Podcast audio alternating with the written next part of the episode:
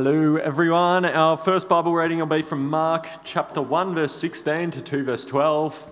I don't know how to follow that, but the Bible's a good way to follow anything. Um, I'll give you a tiny bit more time to open Mark chapter 1, starting at verse 16.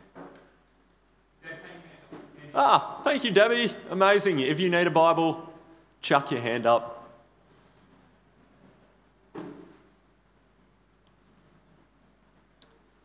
All right, Mark chapter 1, starting verse 16. As Jesus walked beside the Sea of Galilee, he saw Simon and his brother Andrew casting a net into the lake, for they were fishermen. Come follow me, Jesus said, and I will send you out to fish for people. At once they left their nets and followed him.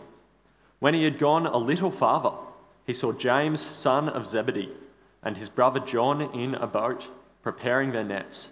Without delay, he called them, and they left their father Zebedee in the boat with the hired men and followed him. They went to Capernaum, and when the Sabbath came, Jesus went into the synagogue and began to teach. The people were amazed at his teaching, because he taught them as one who had authority, not as the teachers of the law. Just then, a man in their synagogue who was possessed by an impure spirit cried out, What do you want with us, Jesus of Nazareth? Have you come to destroy us? I know who you are, the Holy One of God. Be quiet, said Jesus sternly. Come out of him. The impure spirit shook the man violently and came out of him with a shriek. The people were all so amazed that they asked each other, What is this? A new teaching? And with authority. He even gives orders to impure spirits, and they obey him. News about him spread quickly over the whole region of Galilee. As soon as they left the synagogue, they went with James and John to the house of Simon and Andrew. Simon's mother in law was in bed with a fever, and they immediately told Jesus about her. So he went to her, took her hand, and helped her up. The fever left her, and she began to wait on them. That evening, after sunset, the people brought to Jesus all the sick and demon possessed. The whole town gathered at the door, and Jesus healed many who had various diseases he also drove out many demons, but he would not let the demons speak because they knew who he was. Very early in the morning, while it was still dark, Jesus got up, left the house, and went off to a solitary place where he prayed. Simon and his companions went to look for him, and when they found him, they exclaimed, Everyone is looking for you. Jesus replied, Let us go somewhere else to the nearby villages so I can preach there also that is why I have come. So he travelled through Galilee, preaching in their synagogues and driving out demons. A man with leprosy came to him and begged him on his knees, If you are willing, you can make me clean. Jesus was indignant. He reached out his hand and touched the man. I am willing, he said. Be clean. Immediately the leprosy left him, and he was cleansed. Jesus sent him away at once with a strong warning See that you don't tell this to anyone, but go, show yourself to the priest, and offer the sacrifices that Moses commanded for your cleansing as a testimony to them. Instead, he went out and began to talk freely, spreading the news. As a result, Jesus could no longer enter a town openly, but stayed outside in lonely places. Yet the people still came to him from everywhere. A few days later, when Jesus again entered Capernaum, the people heard that he had come. They gathered in such large numbers that there was no room left, not even outside the door, and he preached the word to them. Some men came, bringing to him a paralyzed man, carried by four of them. Since they could not get him to Jesus because of the crowd, they made an opening in the roof above Jesus by digging through it, and then lowered the man of the mat that the man was lying on. When Jesus saw their faith, he said to the paralyzed man, Son, your sins are forgiven. Now, some teachers of the law were sitting there, thinking to themselves, Why does this fellow talk like that? He's blaspheming. Who can forgive sins but God alone?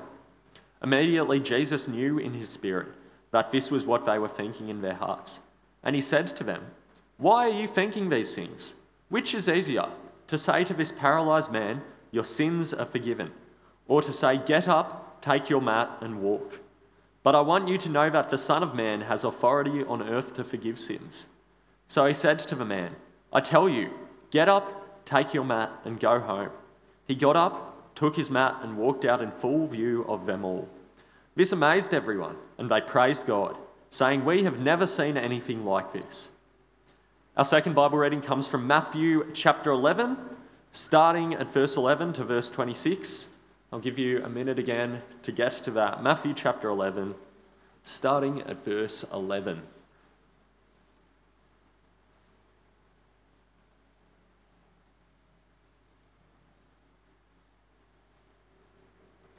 Matthew chapter 11, verse 11.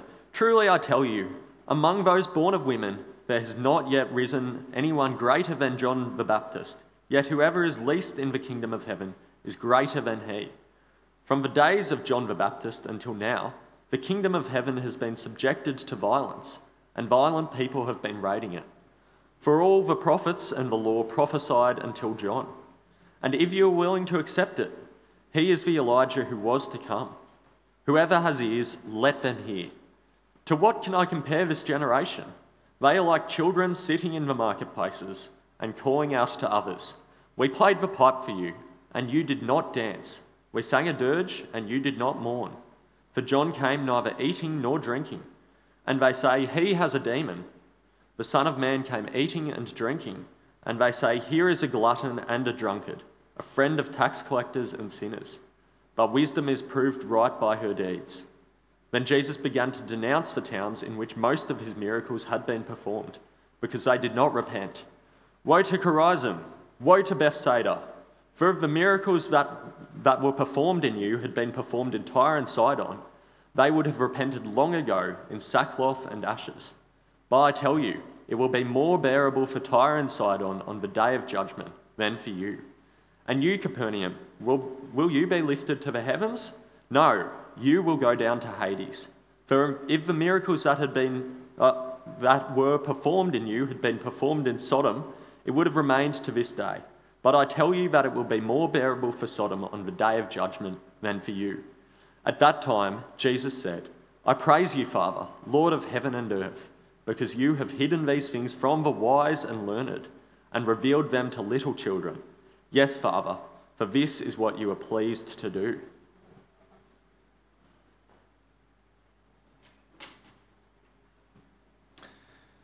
Well, please keep your Bibles open. You might need to turn back to our sermon passage for tonight, with, which is uh, the, uh, from Mark chapter 1, verse 16. And uh, you really will want to do that tonight because uh, I'm not putting the words of the, the text of that scripture on the screen.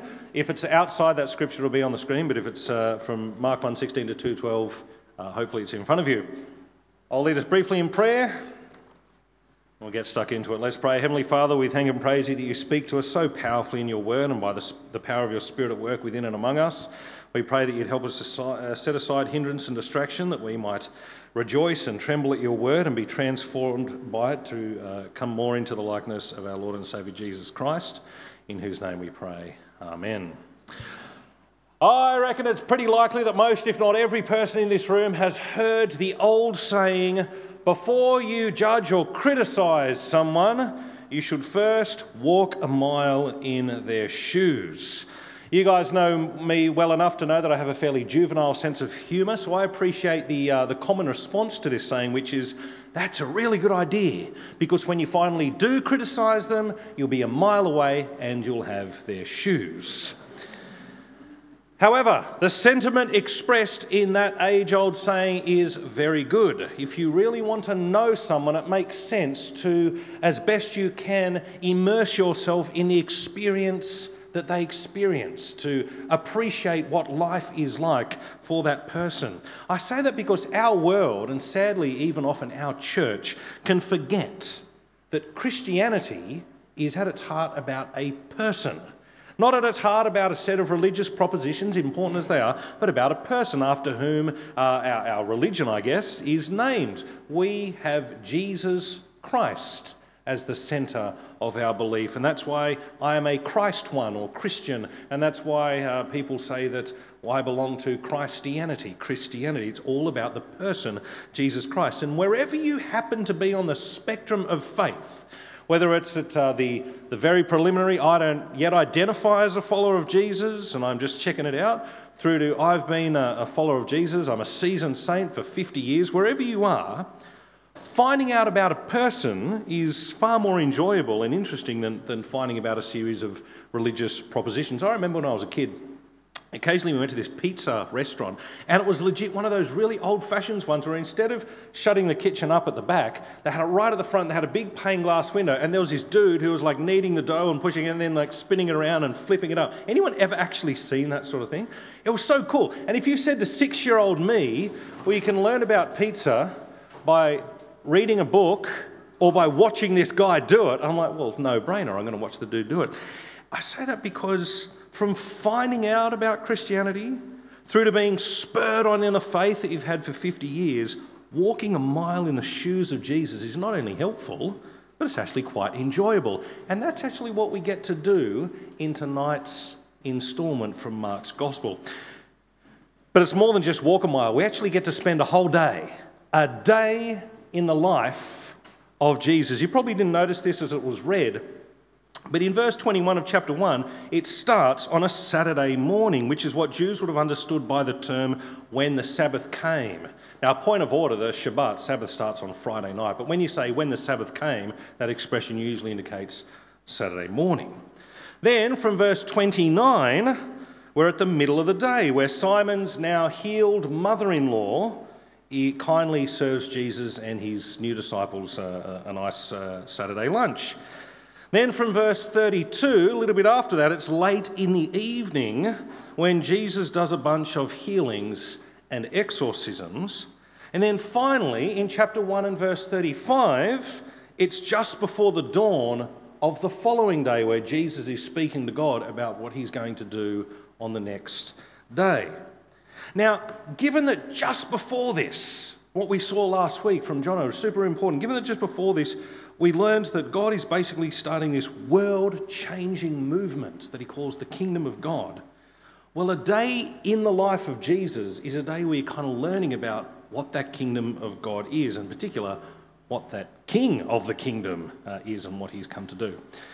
But just before we go on this day together, notice who it is that gets to see for the first time and firsthand a day in the life of Jesus. Look in your Bibles from verse 16, that was the first verse in our passage. It says, As Jesus walked beside the Sea of Galilee, he saw Simon and his brother Andrew casting a net into the lake, for they were fishermen, i.e., they were regular Joe Bloggs people with regular Joe Bloggs jobs. Come follow me, Jesus said, and I will send you out to fish for people. Now, given that we're on the old song theme tonight, has anyone got a song in mind when he says, I will make you? Oh man, I'm just. After five years of being in this congregation, you know songs that were written before you're born, right? If you follow me. Sorry. The point is, it's just an ordinary, everyday kind of person that Jesus gets. He does it again in verse 18. At once they left the nets and followed him. When he had gone a little farther, he saw James, son of Zebedee, and his brother John in a boat preparing their nets. Without delay, he called them. They left their father Zebedee in the boat, and with the hired men came and followed him. Everyday, normal, unimpressive people from the middle of nowhere, they're the ones who get to spend a day in the life of Jesus, learning about him and the kingdom of God. If they can, we can. So, whoever you are, and wherever you're at in terms of your relationship with God, let's enjoy spending a day in the life of Jesus and seeing what it teaches us about the movement that God has begun and continues to this day and will continue into eternity.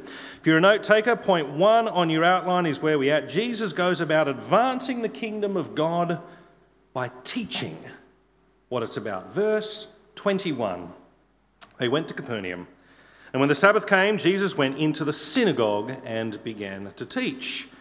The people were amazed at his teaching because he taught them as one who had authority, not as the teachers of the law. Now, teaching in the synagogue would have uh, involved a scroll of the, the, the Tanakh, the Old Testament, like what we have, and a visiting preacher could come and read from it. And in Jesus' case, he, he used that to speak about the kingdom of God, which you could do. But the big point here is that his teaching is distinct from what they're normally used to. It has authority. What do they mean? What does Mark mean when he says it has authority? Well, it means that as the king of the kingdom that he's teaching about, Jesus actually had the power to give very powerful illustrations. The kingdom of God is advancing so things opposed to the kingdom of God, i.e., the spiritual and the physical sickness and the effects of our fallenness, well, they start to come undone. We get an example of this kind of teaching and what makes it powerful in the next bit from verse 23. Just then, a man in their synagogue who was possessed by an impure spirit cried out, What do you want with us, Jesus of Nazareth? Have you come to destroy us? Spoiler alert answer yes. I know who you are, the Holy One of God. Be quiet, said Jesus sternly. Come out of him. The impure spirit shook the man violently and came out of him with a shriek. The people were also amazed that they asked each other, and here's the key bit what is this? A new teaching and with authority. So I think when Mark says that people recognize he's taught but with authority, they're saying that he used supernatural illustrations of what he was teaching. That, that's what made it distinct.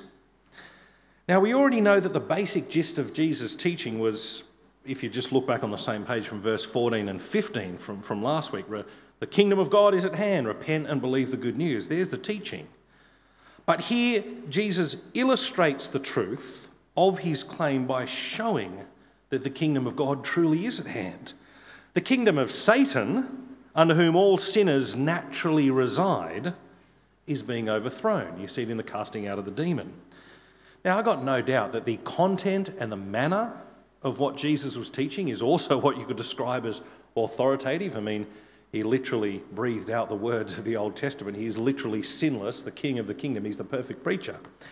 But I think Mark is focusing us in on the, the way that Jesus illustrates using supernatural power the message that the kingdom of God is at hand. And therefore, you see it not just only with the overthrow of demonic spirits, but also, next, with the overthrow of physical sickness. Read from verse 29 with me. As soon as they left the synagogue, they went with James and John to the home of Simon and Andrew. Simon's mother in law was in bed with a fever, and they immediately told Jesus about her. So he went to her, took her hand, and helped her up. The fever left her, and she began to wait on them. Now, I don't think it's a, gee, we need lunch, and here's a lady who can do it, so I better heal her, right? You know, I better take my.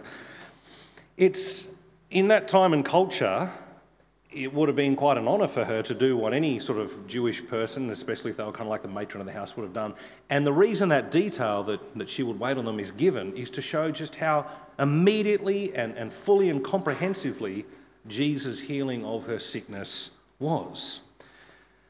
As those ex fishermen spent a day in the life of Jesus, they saw, and now we get to see, that he's on about advancing the kingdom of God and he does it through the teaching, through the proclaiming of the good news that God's kingdom is at hand. And he does that with authority, i.e., with powerful illustrations. But it comes as no surprise that those powerful illustrations are very, very popular. And so, verse 32 that evening, after sunset, the people brought to Jesus all the sick and demon possessed. The whole town gathered at the door, and Jesus healed many who had various diseases. He also drove out many demons, but he would not let the demons speak because they knew who he was. Uh, and I'm going to leave that little last bit hanging there. We're going to find out later in the Gospel of Mark why he doesn't let the demons reveal his, his true and full identity. But for now, our day in the life of Jesus has shown us that the kingdom of God is real and that it involves the overthrow of the effects of our sinfulness, our fallenness. Jesus has been healing all kinds of sickness, driving out demons, such that crowds are flocking to him from the whole town. And that's why it probably comes as a bit of a surprise when we learn that this day in the life and ministry of Jesus was not a good day. In fact, it was an unsuccessful day in the ministry of Jesus. We will learn why that is as, point two on your outline, Jesus now goes on to show his disciples that the priority for the kingdom work is preaching. Look with me from chapter 1 and verse 35. Very in, early in the morning, while it was still dark, Jesus got up, left the house, and went off to a solitary place where he prayed. Simon and his companions went to look for him, and when they found him, they exclaimed, Everyone is looking for you! Which, of course, they definitely would have been. And you can imagine how desperate and how excited the disciples were to get to Jesus and to say, Come on, keep doing the thing. Keep doing the, the healing, the exorcism, because you know, the, the whole town has flocked to you. One day in the life of Jesus, and he's already the greatest success. We can see we're on the winning ticket. But then comes the shock. Verse 38 Jesus replied, Let us go somewhere else, to the nearby villages, so I can preach there also. That is why I have come. And so he travelled throughout Galilee, preaching in their synagogues and driving out demons, i.e., I think, preaching and with authority.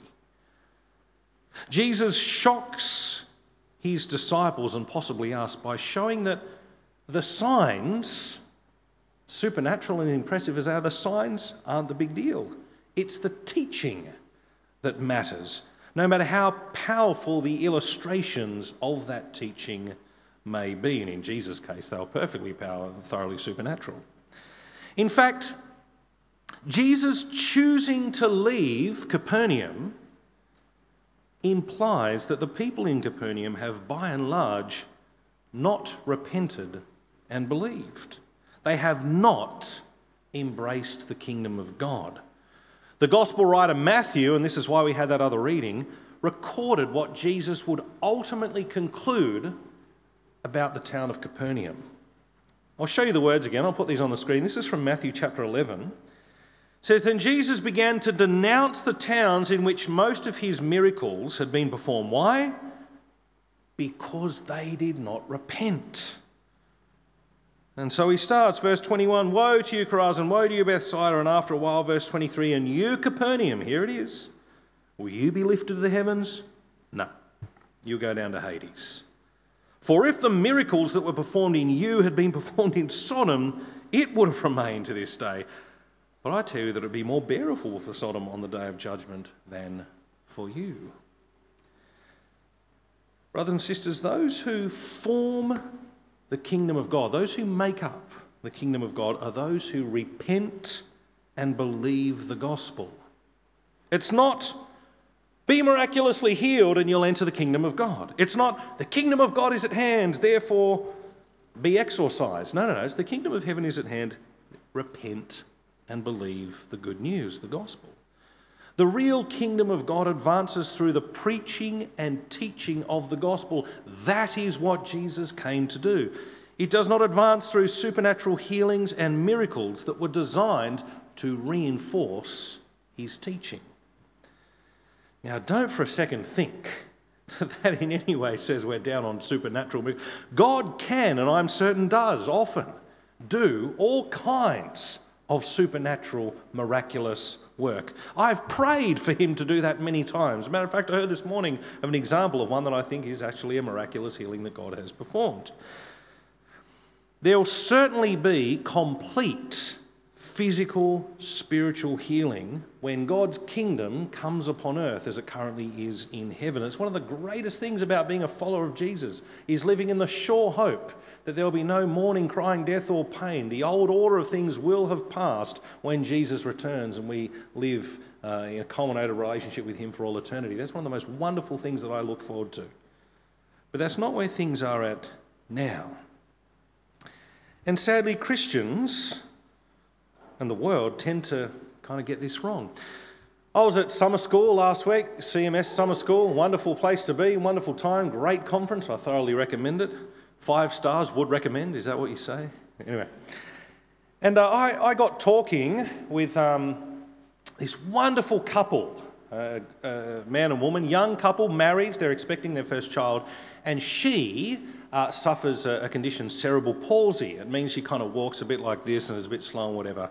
And um, in, in the midst of the conversation, she said that about once every two months, or even more frequently, she happens to walk through Parramatta Mall on, on, on way to the shops or work.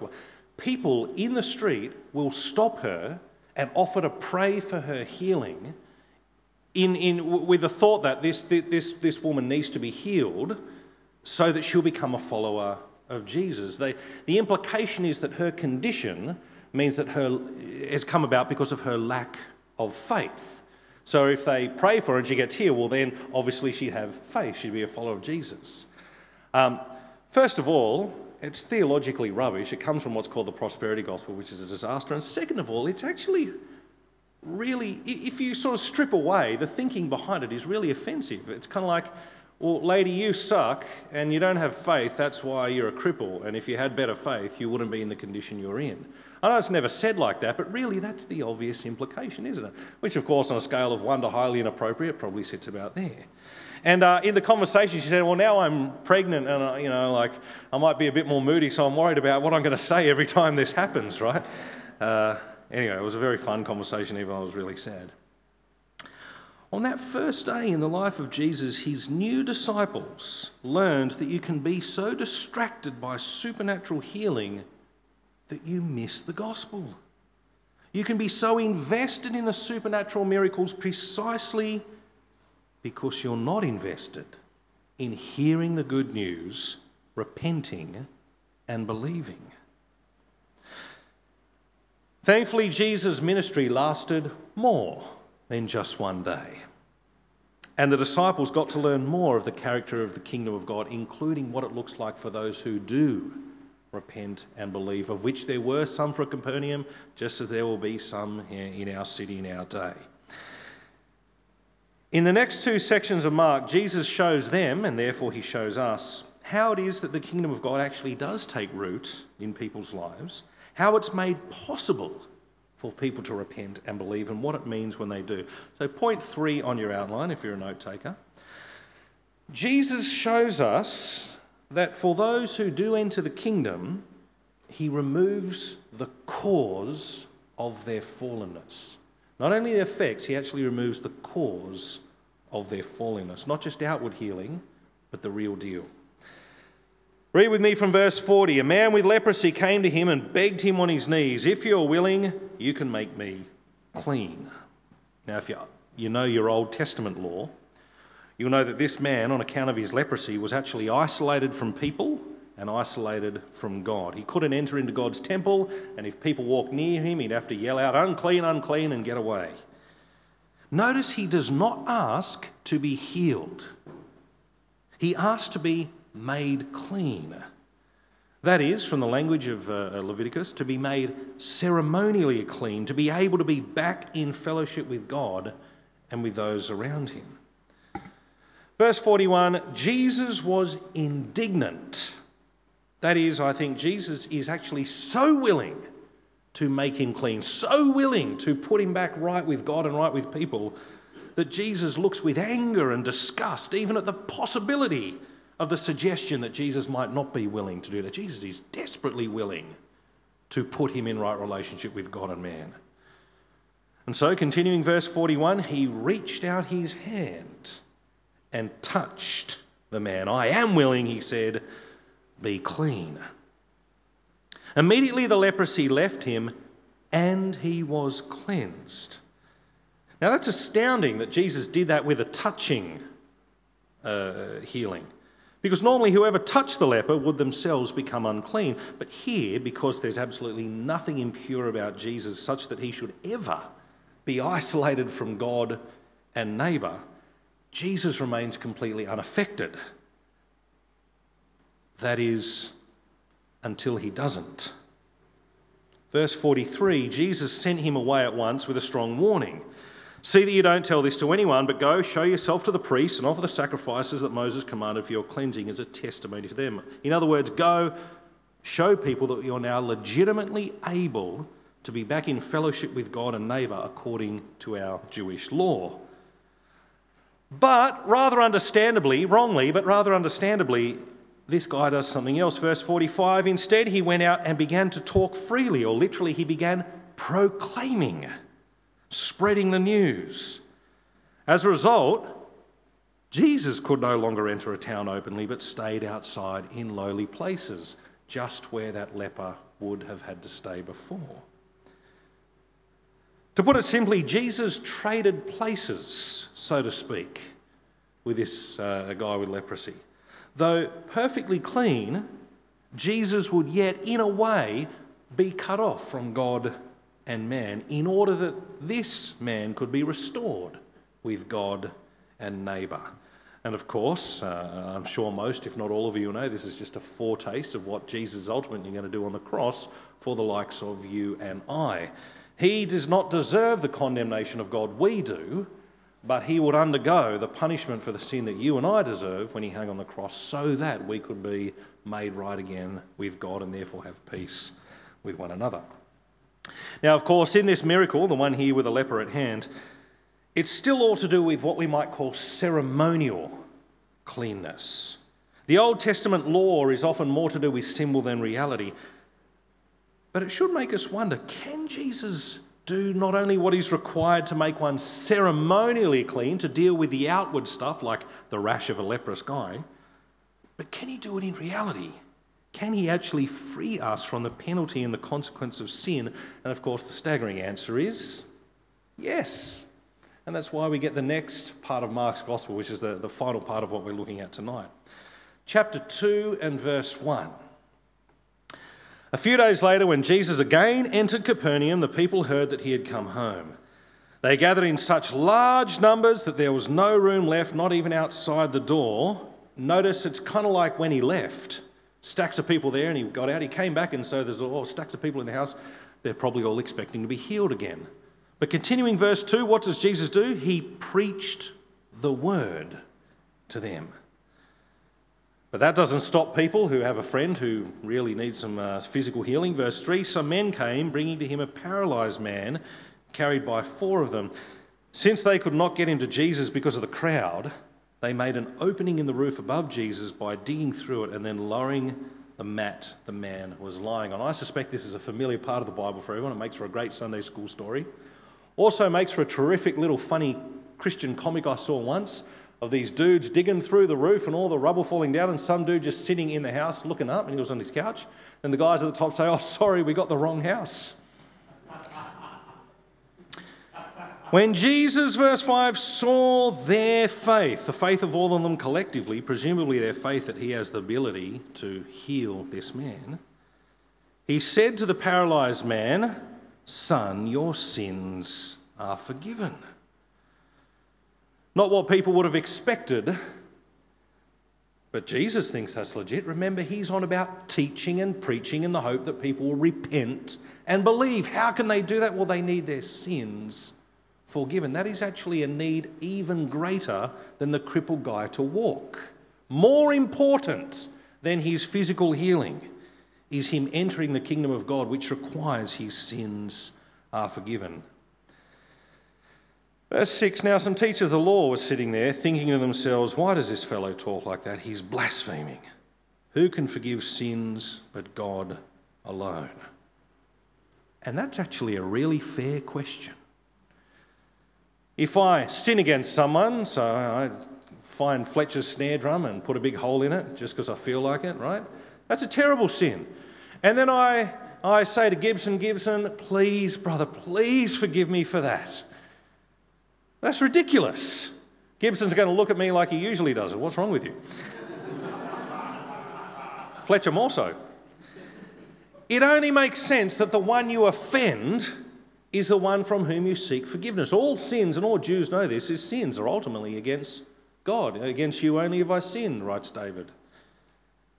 And so, can Jesus speak on God's behalf? Can he represent God to that extent?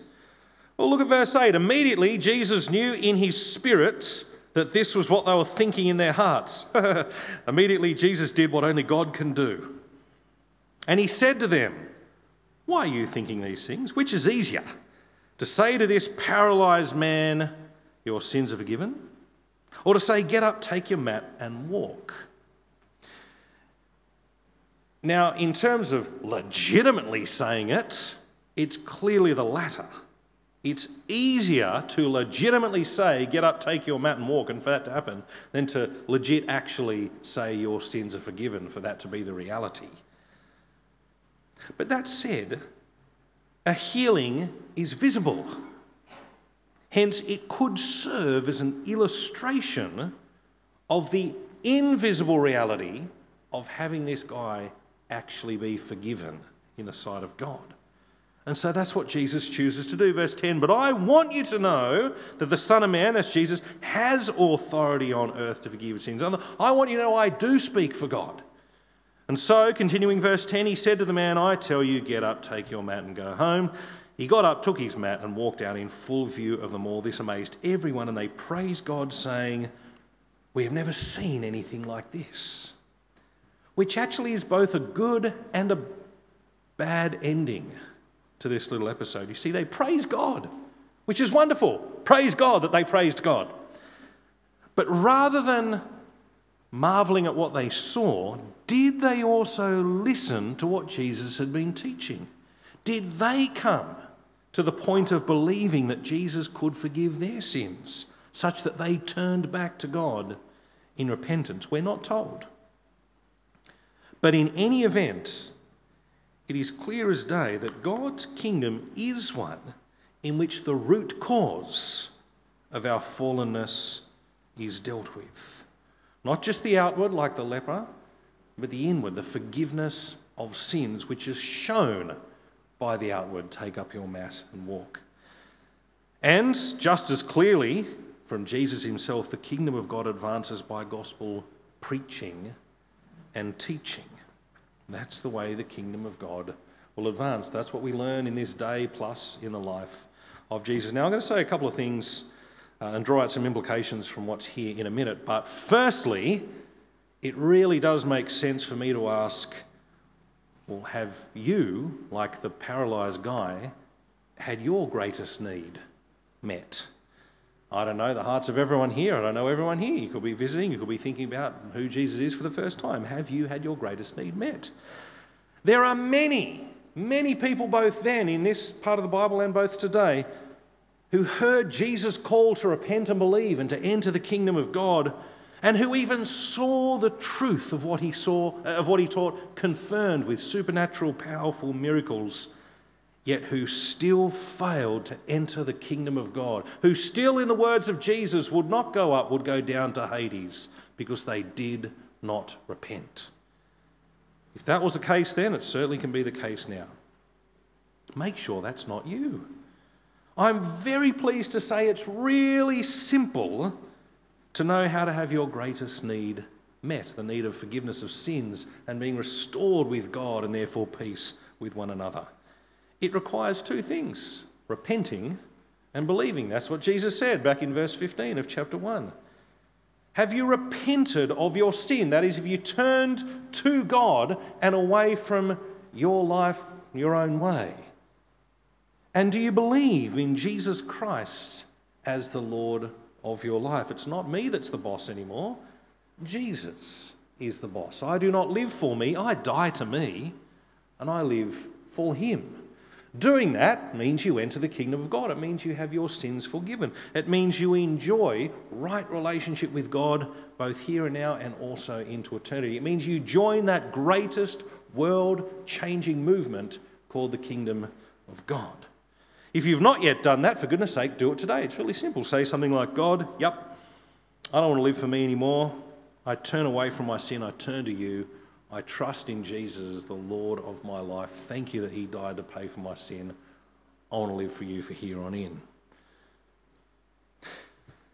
For us, though, the church, who are living in and for the kingdom of God, a really important thing to remember is that there's no such thing as living what I'm going to call parallel to the kingdom. See, it's not that God's great movement is kind of here and my life is kind of here, and occasionally I just sort of dip in to the kingdom bit. You know, it's not all, well, here's my bit, my job, and, and what I have to do day to day and look after my family. And, and, and there's the kingdom of God bit. You know, I'll show up at growth group and I'll show up at church, and so I'm sort of Christian for this bit and, and you know, like just normal for, for, the, for the other bits, right? That's does not gel. it doesn't work. It's not what kingdom life is. Uh, it's as dramatic as going from being a paralytic to walking, right? You, will never be the same again. Uh, it's all, to use my uh, juvenile language, it's all the Jesus bit. So when it comes to, say, my day to day job or my study or my school, it's not like here's the school bit, here's the Jesus bit. No, This is all the Jesus bit. So, how can I act in my work, in my school? How can I plan for my what I'm going to do vocationally in such a way that advances the kingdom of God? I've heard wonderful stories over the years of people who are you know, professional IT workers, but who work out that if they stay on their career path, they'll sit in front of a computer screen and barely talk to another living human and say, oh, forget that, I'll become a taxi driver or these days an Uber driver. I don't need all the money, but I can speak to heaps of people if I'm driving them around or cutting their hair, or whatever. There's all sorts of things that you can do that are, the world will think are nuts but given that the kingdom of God's going to last forever in this world, doesn't actually make a lot of sense. You could be someone who goes, you know, I can work my five, six days a week, but if I just get a, a slight demotion or drop and don't work full time, I can spend a day of my week teaching scripture. There's a really good way, to, and that's the way to advance the kingdom, by the way, the preaching and the teaching of God's word. I can't answer for everyone here, I can't suggest things for everyone here, but I think you can all think to yourself, well, how is it that the entirety of my life can be lived in service of the kingdom? especially when it, uh, in, in light of the fact that the kingdom of God advances through the ministry of the word. Now, what do I mean by the ministry of the word? Communicating the truths of God in order to see his kingdom built and strengthened. It is a different kind of ministry to all others. I'm really delighted that someone set out some of extra chairs today. That's absolutely vital, and they did it because they're a follower of Jesus. However, it is more important for the growth of the kingdom that the word of God be preached, proclaimed, taught. And that happens, the kind of people that pack out chairs are normally the ones that kind of want to do that anyway, right?